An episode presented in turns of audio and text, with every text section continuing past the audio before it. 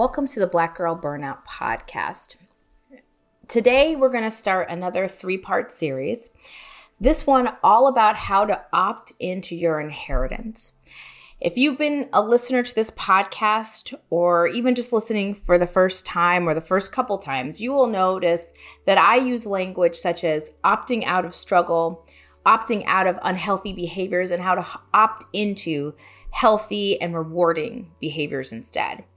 I talk a lot about how there is a myth around being a Black woman that is centered on struggle, that our inheritance, our legacy is somehow that we must toil, we must suffer, we must struggle. And I really believe that's a lie. No, no, I know it's a lie. And that instead, the inheritance for Black women, when I look around at us and I look at what our true legacy is, I know our legacy is the exact opposite. It is joy, it is abundance, it is love, it is community. And so this week, I'm going to talk about how to opt into our inheritance with a three part series about how to opt into joy, how to opt into abundance, and how to opt into community. Now, to be clear, I mentioned far more things that were in our inheritance than those three, but I want to focus in on them for the next week. So, for the next week, the next three episodes, really, whenever you're listening to this, you're going to learn how to opt into those qualities. And today, we're going to start with how to opt into joy. I I'm so excited about this series. I'm so excited to talk about these things. You can hear it in my voice, I hope. That joy is our inheritance as Black women. I, I want you to sit with that and really think about that. And I want to make space for you to say things like, uh, I don't feel joyful right now. Or you don't know my life. You don't know what I've been through. And I want to say, I don't know your life, but I don't want to discount that there's been unbelievably painful moments. Our history as Black women is marked with some truly horrific pain points. So let's start here. Let's start with this, this statement. Opting into joy does not ignore that there is pain in our lives. Pain is unavoidable. Tragedy, bad things happen, they're unavoidable. But there's a difference between bad things happen and bad things being our legacy, being our inheritance, the things that we must endure. And when you understand that your inheritance is joy, I hope that this episode pushes you to be aggressive about your pursuit of joy in your life. Be bold and be determined in a way that you may not have been before. You see, there's a difference between happiness and joy or laughter and joy. Joy to me is a state of being. It is the ability to make meaning of painful events. It is the prioritization of feeling good more than feeling bad living a joyful life tends to mean you smile more. And while it's not easy initially to start on that journey, it is completely possible and unbelievably rewarding when you get there. Joy, really, in some ways, counter to what I just said, isn't a destination, it's a state of being. You have to keep cultivating it and keep going back to your well to kind of get more joy, going back to your resources to find joy, even in some of the most difficult situations. I can only talk about myself and tell you about my journey into joy. I can tell you today, as I'm recording this, that I am perhaps the most joyful I have ever been in my life. I can say that completely authentically and honestly to you because I have made certain changes in the way I live my life. There's certain things I have done, and I want to talk about what I did to get there and really give a roadmap for you who may be starting on your journey to joy or already on it and just looking for whatever tools you can get to stay there. First thing I did in my life is take stock of the ways my life was not joyful and things that weren't working. And more important than the things like a job, a relationship, a friendship, or a illness that I had more than those things, I looked at what were the thoughts that I had, what were the beliefs about myself that took away my joy. Here were some of them. I was firmly committed to struggle, and so I believed that because I had chosen to be a social worker, that it meant to a degree that suffering was implied in the work I did. That if I wasn't doing my job right, if I wasn't suffering, and I was suffering. I mean, to the point where I had jobs where I was driving around the community, and not to be TMI here, but I was getting UTIs frequently because I wasn't stopping to go to the bathroom during my workday. Talk about a commitment to suffering. I was all in on this belief that I was some kind of martyr. And if you've listened to past episodes of the podcast, you will know that we reject martyrdom you do not have to die to live. And so we reject the concept that tells us that we need to make some huge sacrifice of ourselves in general as part of our legacy. But I was really wedded at the time to believing that this was just the way it was. You choose this work, you therefore must suffer. And I unhealthily wore that as a badge of honor. And it robbed me of my joy. I was miserable. I may have laughed a lot. I always laugh. Humor for me is one of the biggest things that I need in my life. So even in my worst points, me and my friends and my boss and my coworkers, we laughed often and loudly. But it was a joyless laugh. It was filled with sarcasm. It was filled with cynicism. And I'm not here to tell you I've completely evolved as a human and I don't use sarcasm. I love me some sarcasm. I'm sorry. I just do. I try not to weaponize it and I don't try to be cruel, but I love sarcasm and I'm sometimes cynical. But overall, I've reduced those qualities in my life by at least 80%. And my belief about my career and that I need to suffer was a key turning point, a key thought that I had to change that unlocked my ability to be joyful. Our lives are filled with compromise. But one area a Black woman should never compromise on is her health. If you're looking for a tool that can help you find and book doctors who will make you feel comfortable, listen to you, and prioritize your health, check out ZocDoc. You can search by location, availability, and insurance. So, literally, there'll be no compromises because with ZocDoc, you've got more options than you know. ZocDoc is a free app and website where you can search and compare highly rated in network doctors near you and instantly book appointments with them online. All of these doctors have verified reviews from actual real patients.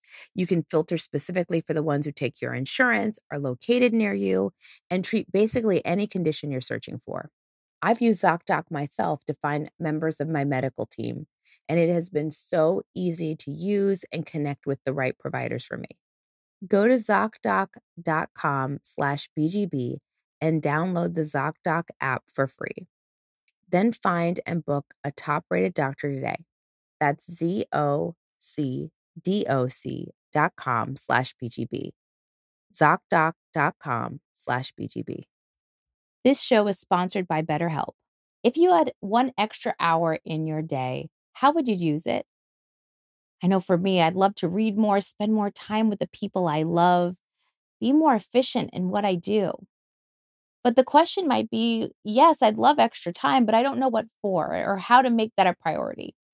If you're looking for ways to figure out how to squeeze that extra hour in your day or how to make it a priority, how to figure out what matters most to you, therapy can help you find that. If you've been listening to this podcast, you know that having a therapist has been essential to me opting out of struggle. And I would be a hypocrite as a therapist myself if I didn't talk about the benefits of therapy and how much it's helped me personally, but how much I know firsthand it helps others. If you're thinking of starting therapy, give BetterHelp a try. It's entirely online, it's designed to be convenient, flexible, and suited to your schedule. You fill out a brief questionnaire, you get matched to a licensed therapist, and you can switch therapists anytime for no additional charge. Learn to make time for what makes you happy with BetterHelp. Visit betterhelp.com slash burnout to get 10% off your first month. That's betterhelp, H-E-L-P dot com slash burnout. The second area where I had to change my thoughts was around relationships. Oh, boy, was I locked into struggle to find a partner. And it showed up in very interesting ways. I've always been, quote unquote, an independent woman. I've always taken care of myself, but I was unnecessarily cynical about love. And I let that take my joy. I let myself believe that my singleness was in reaction to the absence of good partners in the world. And there's just not great people out there. And instead, I've shifted to understanding that I choose whatever relationship status I want. The world isn't denying me a partner. I have a full life with or without one. And I unlocked joy when I stepped into that. And my interactions with potential partners got so much better. There was so much healing in me letting go of this need to struggle in love listening to songs that were all about heartbreak, dieting on rom coms with very bittersweet or tragic endings. I've talked about how to opt into more romance into your life, and that's one of the things I made an effort to do. I opted into making my life much more romantic and understanding that that wasn't dependent on a partner. I didn't tie my feelings of self worth, my attractiveness to whether or not someone looked at me or affirmed me physically. And boy, in my 20s, was that something that drove me. I let go of that. And I opted into joy by letting go of that thinking. The other thing I did to opt out of this idea of struggle and sadness and suffering opting out of suffering really is the best way to say it is I changed some of my behaviors. Once I started thinking bigger, letting go of negative thoughts and negative ideas, I started leaving room for me to think more. And think more, not in this like, woe is me, I'm so sad, but think more about possibility. Read more, spend time with really good people. Because now that I had made the decision that, oh, work doesn't have to be about suffering, I started then going, well, what do I like doing in my job? What about social work did I love? Oh, my interactions with my clients. And then I started optimizing those interactions. What do I love about this work? I want to change things. I want to challenge some of the systems that do not help people. And then I shifted my career and started doing the work that made me feel more connected and more full and satisfied inside once I shifted out of believing that love is a suffering endeavor and it's being filled with cynicism, I opted into, like I'd said before, romance and adding romance in my lives, buying myself flowers, taking myself to great travel destinations. I started thinking a lot more about what am I looking for in a partner and how can I have those qualities in myself, develop them, but put those qualities in my life one person can't be everything. So, how do I build a community of people that can give me the love in my life that I may have felt I was missing or reaffirm that I am very, very, very much loved in my little world? So, I changed my behaviors. Once I let go of those thinking, my behavior changed. I started thinking about the potential and the possibilities of my life. I started taking myself on big adventures going different places, traveling. And I was filled with so much fulfillment and happiness. I live a pretty joyful life. It's not a perfect life. I have had some really hard things happen in my life, some of them incredibly, incredibly painful.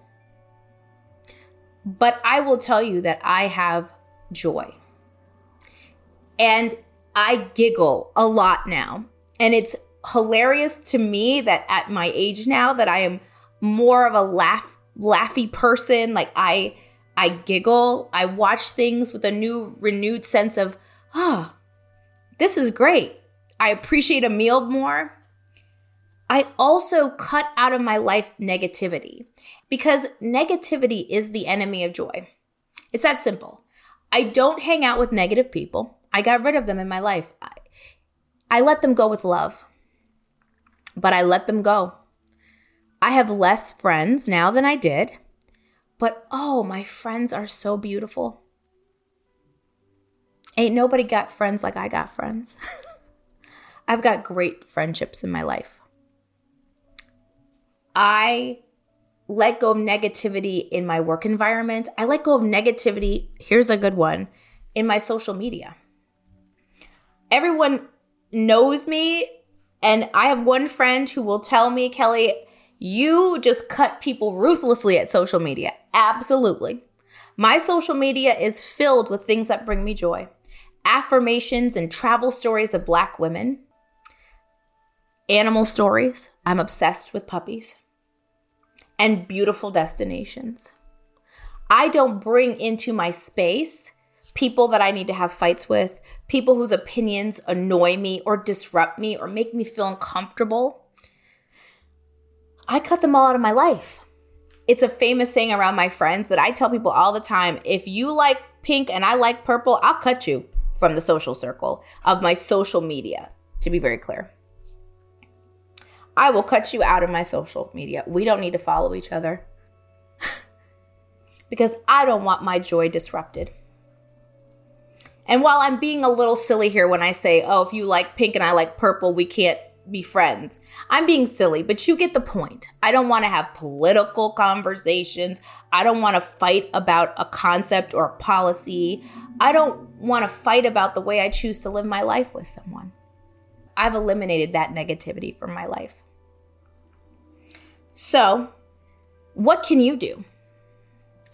You can opt into joy, and your healing practice to get you there today is to one, get you to affirm my inheritance is joy. I am deserving of a life filled with joy. Start by just affirming those words. And once you start to believe it, think about the areas of your life that may be bringing negativity into your world and find the strength to cut them out. Stay tuned to this podcast because we are going to talk about how to opt out of negativity. But first, we're going to continue on with the second part of this series, which is how to opt into abundance. And we're going to wrap up the week with how to opt into community. Stick around. I can't wait to talk more with you. So that's it for this week's episode. As you know, this podcast is across all major platforms for the many, many, many of you who are listening. If you feel connected to this material or this reaches you or resonates, please share with others. Let them know this podcast is out there. Feel free to share on your social media as well. Also, feel free to leave a review on now Spotify and Apple Podcasts. They mean the world. And until we talk next, Take care of yourself and take care of each other.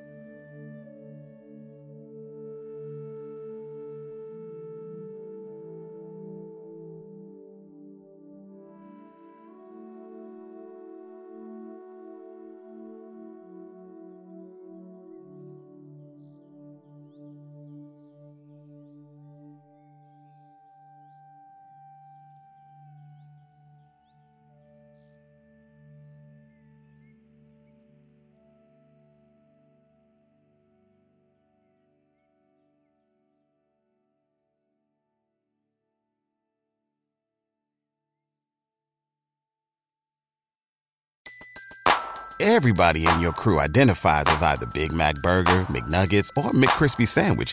But you're the filet fish Sandwich all day. That crispy fish, that savory tartar sauce, that melty cheese, that pillowy bun. Yeah, you get it.